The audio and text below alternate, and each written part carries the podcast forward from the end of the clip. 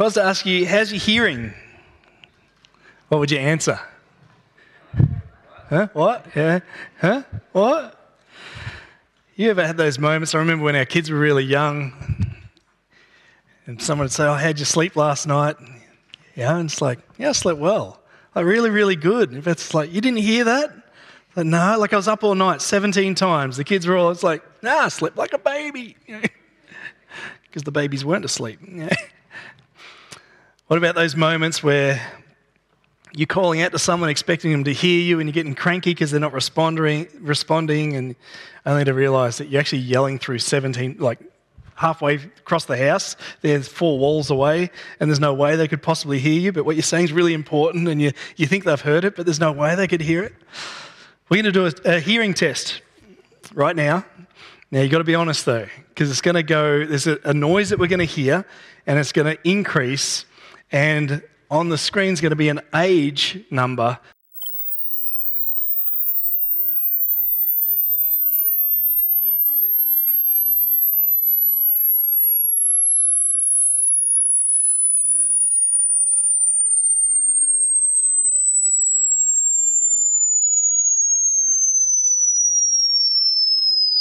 If you haven't um, put your hand up, we do have hearing loop um, in the church and some hearing aids available. How did we go? I think it was mid 30s ish. I got hands up 40s. What about 20s? Anybody have 20s? Yeah, yeah, you would. Oh, yeah, up the back. I won't, we won't go embarrass anybody else. But a hearing's interesting, isn't it? Sometimes we hear things, we all hear a bit differently. If I was to say, who's heard that healthy food is better than junk food? What would you say? What about regular exercise is really good for your, your mind and your body? Maybe you've heard that uh, regularly servicing your car will extend the life of the engine. What about going to the dentist every six months is a good idea? You guys heard those things? Yeah. Who does that? oh, there's some people that put their hands up. That's fantastic. Yeah, like, you know, somebody, I said, you know, what about six years at our last service? Someone said, you know, how about 10 for the dentist? Hasn't been to the dentist for 10 years. You know, like, wow. That sometimes we've heard stuff and we know that it sounds good, we know that it's right, it makes sense to us, but to put it into practice is a totally different thing. There's a disconnect from what we've heard and what we understand and know to be true to actually living that out. And today we're going to look at God's word to see what, how we hear what Jesus has told us to, to live like and how we put that into practice and why that is so important. Let's pray. Dear Heavenly Father, I pray today as we open up Scripture that you would speak to us so that we can hear it where we need to hear it the most, so that we can put it into practice and in doing so build a firm foundation. In Jesus' name, amen. It was about two or three weeks ago now, it was the first week of school, and we were, how many weeks was it? Five weeks ago. Man, that's gone quick. Um, earlier this year, dropping the kids off at school. And for some reason, I can't remember why I went in through the front office entrance, but that's where I was dropping the kids off, and or dropping one of the kids off. And, and I met someone that I hadn't meet, met for a while, I hadn't seen him for a, a few years. And, and I love honesty. I think honest, open conversations are brilliant. I love that people, you know, share, their, share what's on your heart, be open, honest. Let me know what you're feeling. Let me know what's going on. I love to do that. Uh, I actually think it's, um, it's actually really biblical. You know, Scripture says in Matthew 18 that, that if you've got something to say, if you've got someone, you know, an issue or something, go and talk to someone. You know, and if God's in it and it's loving, the end of that verse says, "Where two or three are gathered in my name, that I am also." Incredibly amazing things to do. So I love honesty. This guy looks at me, and the first thing he says is like, "Whoa, Tim, you've gotten fat." honesty. okay. Um, like, I love honesty, but I'm just like, what do you respond? Like, thank you? Like, what's the response to that when somebody says something like, Shucks, I don't know. what do you say? And there's this moment of like, oh, I don't know how to respond to that. But I'm like, yeah, I've got all the excuses. Like, I know, like, last year was a bad year. Like, the pantry's right there. It's like, I, you know, the codes that you started to create in 2020, it's like, I've got that meeting, you know, don't disturb, which was code for, I want to eat a whole packet of chips in my bedroom without the kids interrupting me. You know, that was like, you know, we had all this stuff that came out of last year that, that, that took place. And so, of course, you know, we were all got, you know, we were locked away for nine months and we emerged with this little baby. You know, this, you know, that was what it was like. Of course, we know we should be eating healthier. Know we should be exercising. We know this stuff, but the action isn't there. Years ago, I used to work in the fitness industry, and what we used to say about people doing exercise and being in that space was that change, is, change only occurs when the level of discomfort outweighs the cost. Change only occurs when the level of discomfort outweighs the cost. So it, it might be like, I should go to the dentist. The cost. The cost. I don't like the dentist.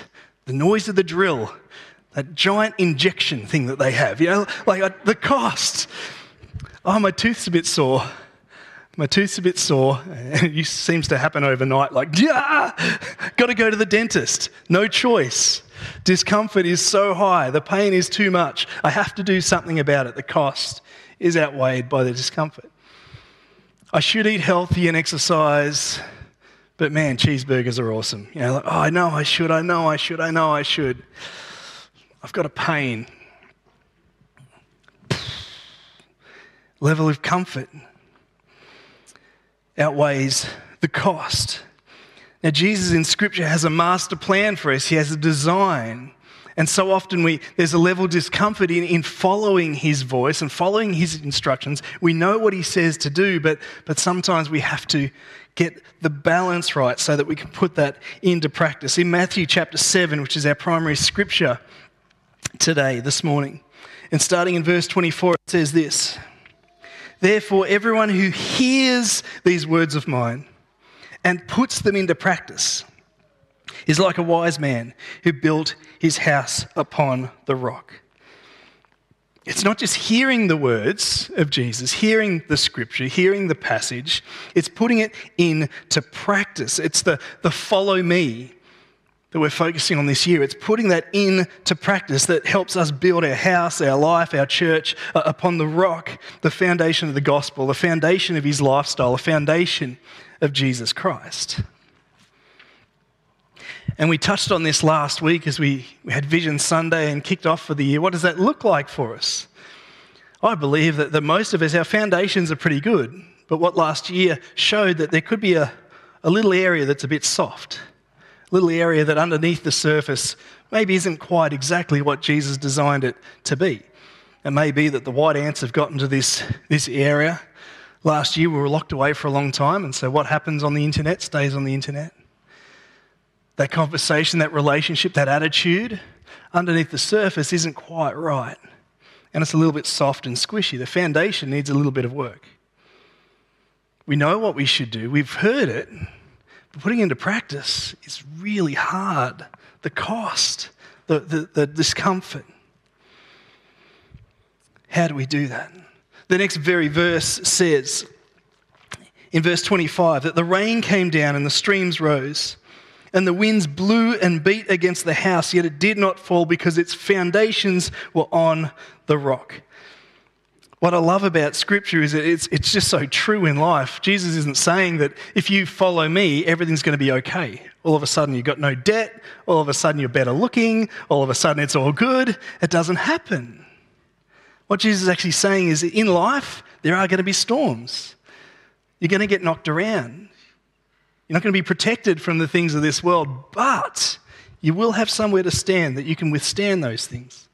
You will have a foundation to stand upon that you'll be able to withstand the, way that the world is knocking you around. When we follow Jesus, not just with our understanding of the words, but our actions, our lifestyle, our thoughts, our decisions, that's when we can withstand the storms that are certain to take place in life. It goes on to say in verse 26 But everyone who hears these words of mine and does not put them into practice is like a foolish man that built his house on the sand.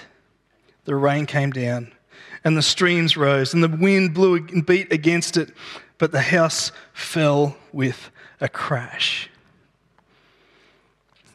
Ends up if you know somebody, a friend, a neighbor, who you just, they should be a Christian. Like they're just awesome. You know, they, they, they have a nice house, uh, they've got a nice family, they're loving, they're caring, they're generous, they're thoughtful, they go to the dentist every six months, you know, they, they do all the things. Anybody know people like that? You just look at them and go, man, you, you, you must be a Christian. But I know you, you're not. But, but seriously, the only, I wish I could say you were a Christian because then, like, you, you fit the stereotype of, of good living and, oh, absolutely. What are you looking at? You're looking at the house. They are a good person, absolutely. They are loving and kind and generous, absolutely. The house looks good. They built their house, and the house is fantastic. It's great to look at. However, underneath the surface, there's something that's missing. There's something that's not there. This passage speaks to two things. Yes, it speaks to life and how we're going to get knocked around, but also speaks to our spiritual selves. And at the end of our life, at the very end of the very end, and we had a funeral here from a member of our church just on Wednesday, which is just such a reminder that, that life does come to an end. But at the end of our life, we're going to see what foundation we've built our life upon. Has it been on the solid rock that is Jesus Christ? or is it something else? And they can have an amazing house, but at the end of their life, when it all comes crashing down, because the foundations are on soft sand. I want to encourage us that, that for us, we may go, Yes, I'm saved. Yes, I'm saved, but there's an area of my life that needs some work. There's an area of life maybe that the, the, le- the cost and the level of discomfort's not quite in balance, that I just want to hang on to this. I don't want to give this part of my life to God. I want to say that you're actually being robbed of a joy of what it is to be all in for God in that area. In Matthew chapter 16, which is a little bit after our main verse, if you get the order of the book of Matthew, and we're reading from Matthew 7, so we fast forward a little bit further in Matthew chapter 16, verse 24. Jesus is talking to his disciples, and Jesus told them, If anyone would come after me, let him deny himself and take up his cross and follow me.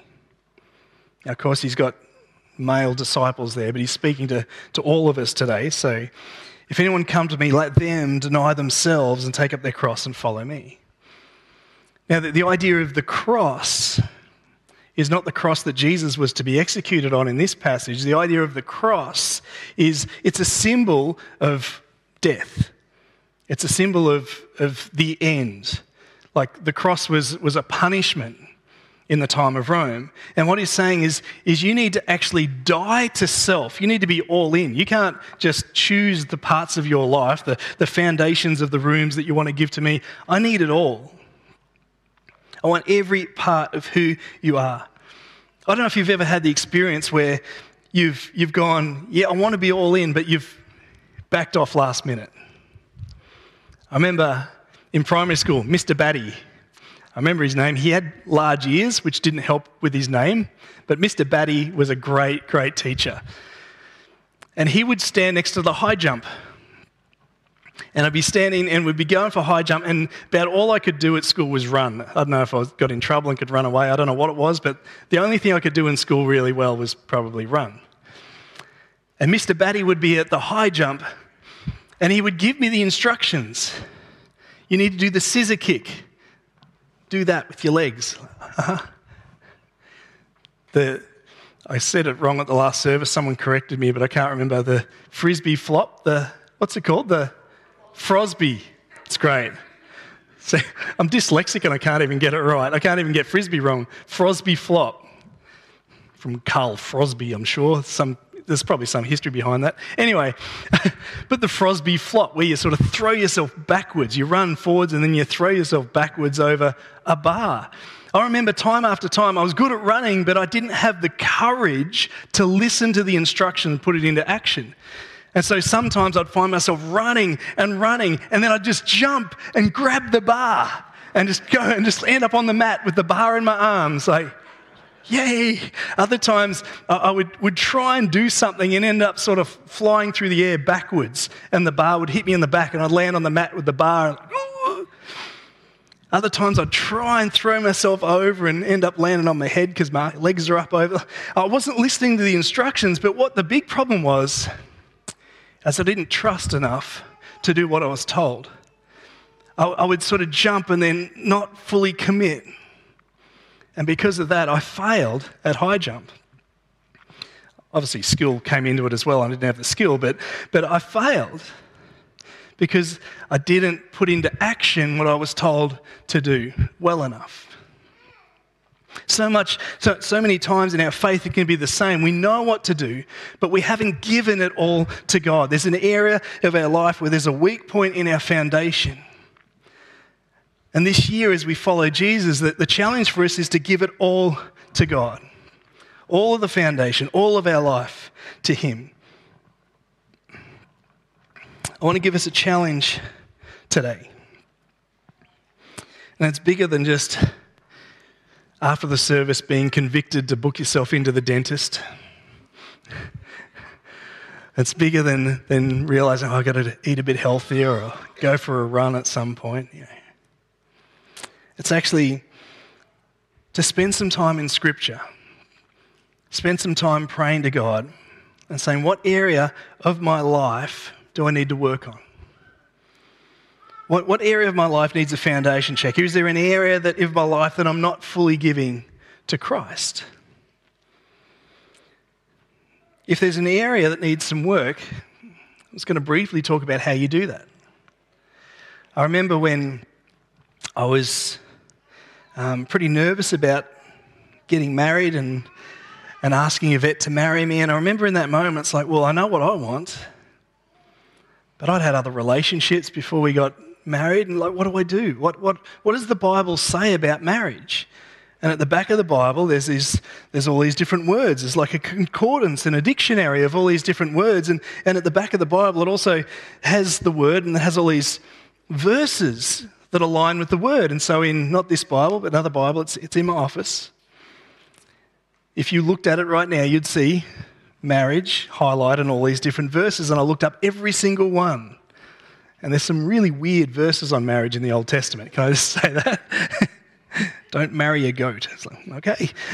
yeah, there's some, there's some odd, that's not in there, but it's some odd verses in the, in the Bible. You go through it because why? Because if I want to live out of obedience, I need to understand Scripture and, and, and I need to study it. And so I'm sitting in my Bible, I'm reading about what, what does it mean? What is this commitment that I'm about to enter into, enter into? What does this look like? How do I do this? What is God saying? And then I'm spending time in prayer. The other thing to do is to go to someone that's smarter than me, which isn't hard. And so I'd start seeking wisdom from other people. I remember just a few weeks back, just before youth camp, it was that week of lockdown. We're in lockdown. And Nick Johnson, the speaker for youth camp, wasn't sure what to do. He lives in South Australia. Now, Nick's coming back to speak at youth camp as they're about to, to go away. He's like, I, I know I can travel, but I don't know if I can get back because if the border closes, then I'm going to have to quarantine for two weeks. And, uh, and I've got a young kid, and I've got a wife, and I've got a church, and I, and I, don't know what to do. I really want to come and speak at the camp. I know God's called me to do it. I know it's an honor. I really want to do that. I want to say, between the phone calls I had with Nick, I probably spent two to three hours on the phone with Nick. I know Amelia, a youth pastor, spent a heap of time on the phone with Nick. I know Nick also spent a heap of time with his senior pastor. And the reason was because, because he was looking for wisdom. He was looking to make the right choice and honour both the, the commitment that he'd made, but also his church and his call. And so he went to his senior pastor and submitted to the authority of his senior pastor what, what should I do? He then gave me a call, had a chat, said, What should I do? And I said, Well, Amelia is the, the person that God has placed in charge of our youth. I'm here to support and I'll support her. Happy to share my thoughts, but Amelia has to make the call. It's her decision. She's the one that God has placed in leadership. And we talked back and forwards, and, and in the end, you know, Amelia was uh, made the decision with Nick, but the, the end decision was that we didn't want Nick to come to Victoria. Like we did, because he's awesome. But we didn't want for the kingdom of God, not just York Street, but for the kingdom, we didn't want Nick to travel to Ballarat to have an awesome camp and then have to quarantine for two weeks and put his family and his church at risk for two weeks so that we could have an awesome camp. That's not what the body of Christ is about.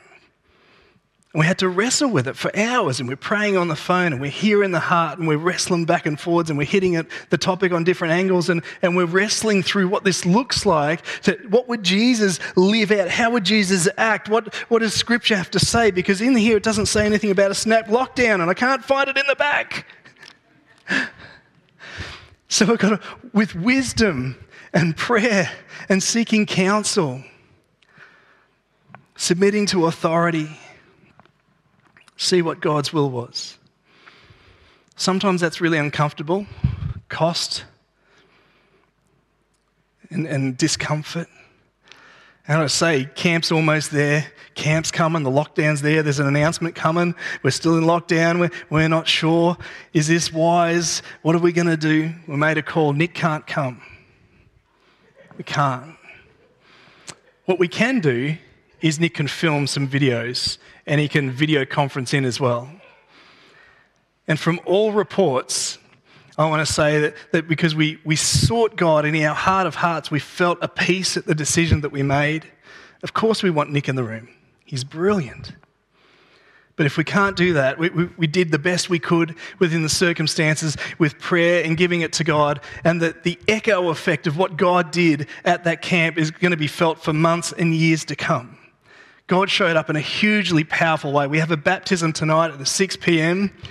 Your sister, which is going to be so good, Emma Barlow, which is going to be great. So make sure if you, you want to come along, you're invited. It'd be so great to, to absolutely pack the foyer in here and get this second overflow. Um, there's heaps of space. Uh, we've got double overflows now if we need it.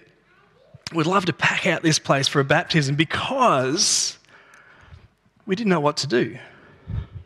We weren't sure. It wasn't a, that the foundation was rotten, but the circumstances, the storms of life were hitting us around and we weren't sure what to do. So, what did we do?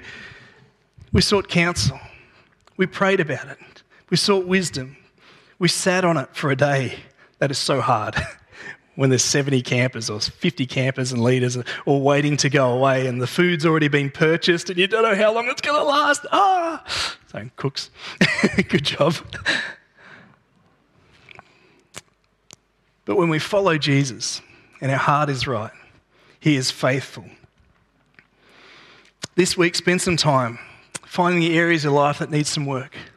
Search Scripture, spend time in prayer, and seek wise counsel as we follow the design for our life. Let's pray. Dear Heavenly Father, I pray that this week as we seek to honor you with our lives, as we seek to follow the voice of the loving master, the designer, that we would do it in a way that would help us have a certainty and assurance of the areas of our life that need work.